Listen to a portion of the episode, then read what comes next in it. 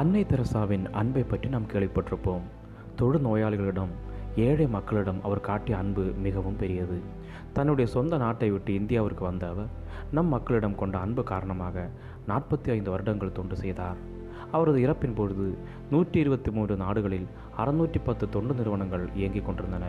இதில் எய்ட்ஸ் தொழுநோய் மற்றும் காச நோயால் பாதிக்கப்பட்டவர்களுக்கான நல்வாழ்வு மையங்கள் அனாதை இல்லங்கள் பள்ளிக்கூடங்கள் ஆகியவை அடங்கும். எவ்வளவு பெரிய அன்பு பாருங்கள். இன்றைய வேத பகுதியில் யோனத்தான் மற்றும் தாவீதனுடைய அன்பை குறித்து பார்க்கிறோம். இஸ்ரேல் மக்களின் முதல் அரசன் சவுல். அவருடைய மகன்தான் யோனத்தான். தாவீதோ ஆடு மேய்க்கும் இளைஞனாக இருந்தான். சவுலுக்கு பிடித்திருந்த அசுத்தாவை ஓடும்படியாக தாவீதை இசைக்கருவி மீட்டும்படிக்கு அரண்மனைக்கு கொண்டு வந்தார்கள்.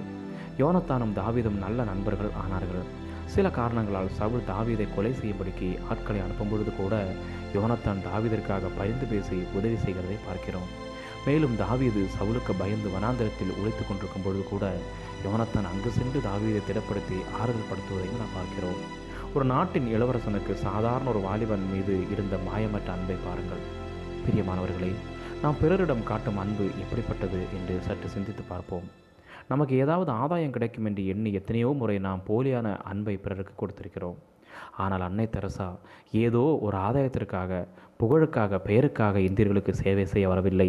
மிக எளிய வாழ்க்கை வாழ்ந்ததை நாம் அறிந்ததே. எல்லாவற்றுக்கும் மேலாக இயேசு கிறிஸ்து தன் ஜீவனையே கொடுத்து நம்மிடம் காட்டிய உண்மையான அன்பு எத்தனை மேலானது? அதனால் தான் நாம் இன்றும் நிலைத்து நிற்கிறோம். நாமும் பிறரிடம் கிறிஸ்துவின் உண்மையான அன்பை காட்டுவோம். கிறிஸ்துவின் சாயலை பிரதிபலிப்போம். அதற்கு தெய்வமே நம் ஒவ்வொருவருக்கும் கிருபை செய்வாராக. ஆமேன் ஆமேன். God bless you all